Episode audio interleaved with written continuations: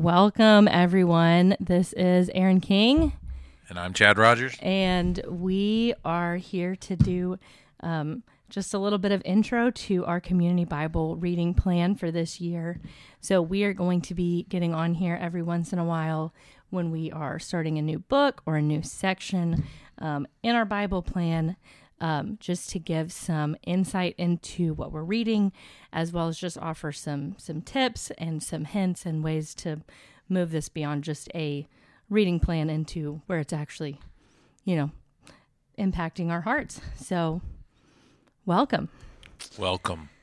Um, we wanted to start off as we are getting started. You know, lots of people start uh, Bible reading plans at the beginning of January. It's kind of a thing. It's a custom, yes. It's a, it's a custom, and so um, we wanted to start off talking about um, just how to make this successful. Not only if you're saying I want to finish the year strong, which is hard to do. I want to not only start this Bible reading plan in January, but actually finish it.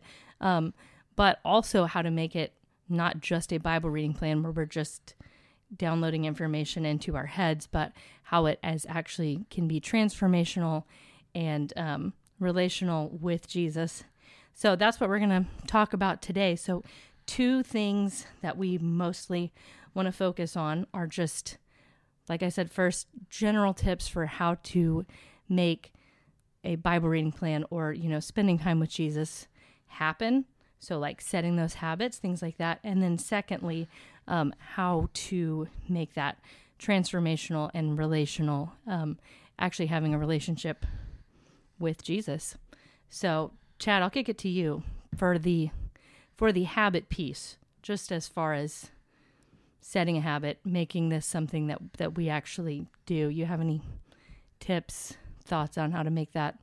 Yeah, I mean, there's lots of things that you can begin with, but I, I, there's no getting around that it has to make its way into your schedule. I mean, there has to be a time and a place, and as consistent as you can be with those things, habitual, um, the more that it'll become part of your life. And so I always encourage people uh, to have a place. You know, for me, most of the time that's either in my house, like uh, still sitting in my bed, kind of snuggled up with the covers, or I'm in the office and I'm reading the Bible, but I always have.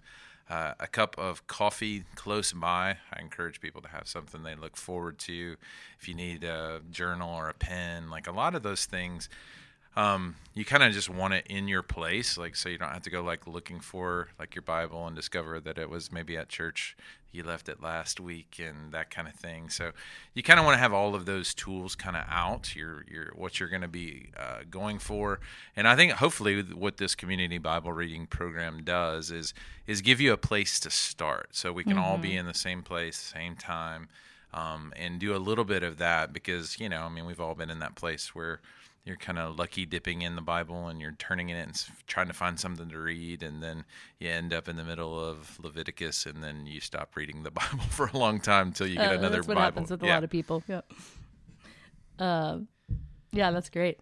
Uh, you you touched on a couple things. I was gonna say I, I I've heard that there was a rabbinic tradition that when uh, kids at the school would say scripture, they would give them honey right. as like a sweet. Like That's I think awesome. I think having something, yeah, like you said, something that you enjoy. It doesn't have to be an ascetic um, practice. And then yeah, just making it easy for yourself. Um, the number one thing that's going to keep me, if I'm in my you know kind of time and place and routine, the number one thing that's going to keep me from not doing my reading that day is not having the plan where I can see it where I know we're on that day. Yeah, absolutely. So yeah. we try to make that easier this year with the graphics. Um, so you know, screenshot those and keep them where you you know put them in your favorites album or whatever. That's what I do to to help me know.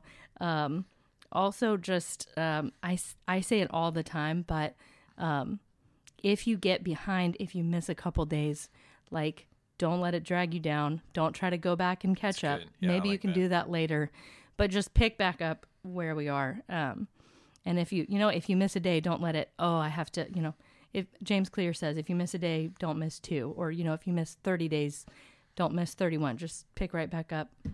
Every day is a new day. Yeah, that's really good. So for the um, just relationship piece as far as actually having a relationship with Jesus, this becoming something that can, you know, work in our hearts and transform our lives. What um, what thoughts do you have for everybody about that? Yeah, so I, I, I think there's a it just depends on where you are in the journey. Like if you are just new to the Bible, we are absolutely thrilled that you would join us. And I think uh, the first several years that I began reading the Bible, like I would just read in large chunks, like you know several chapters a day, because I didn't understand what was going on. Like and to be able to go deep, you you somehow have to have a little bit of understanding of what's going on in the whole, and so right, the breadth uh, of it, yeah, yeah. the breadth of the thing. So, um, but in general, there is a point in time where I I recommend slowing down, uh, reading less, thinking more, uh, and that's why I like where we're at, just kind of in the one chapter a day. Because when you when you read, you can read more slowly. You can begin to pick up on words or phrases, maybe that the Spirit is maybe illuminating to you or causing to stand out. So one of the ways to take it from your head to your heart is is just that that practice of meditation and just there's some there's some mystery here but you know we believe that all of God's word is living and active and so God's speaking uh, to an original audience but he's also speaking to us so I I like to meditate and like why is there this word standing out versus this one so just begin to think about that think about that in my own life think about who i might could give that to later on in the That's day good. help to build them up Yeah, that's good. That's good. Uh, I I always I say too. You know, it's um, we would say, and this goes kind of back to the habit piece with anybody that we're in a relationship with. We would say it's important that you spend time with that you make a habit of spending time with that person, whether it's a yeah. friend or your kids or your spouse or whatever.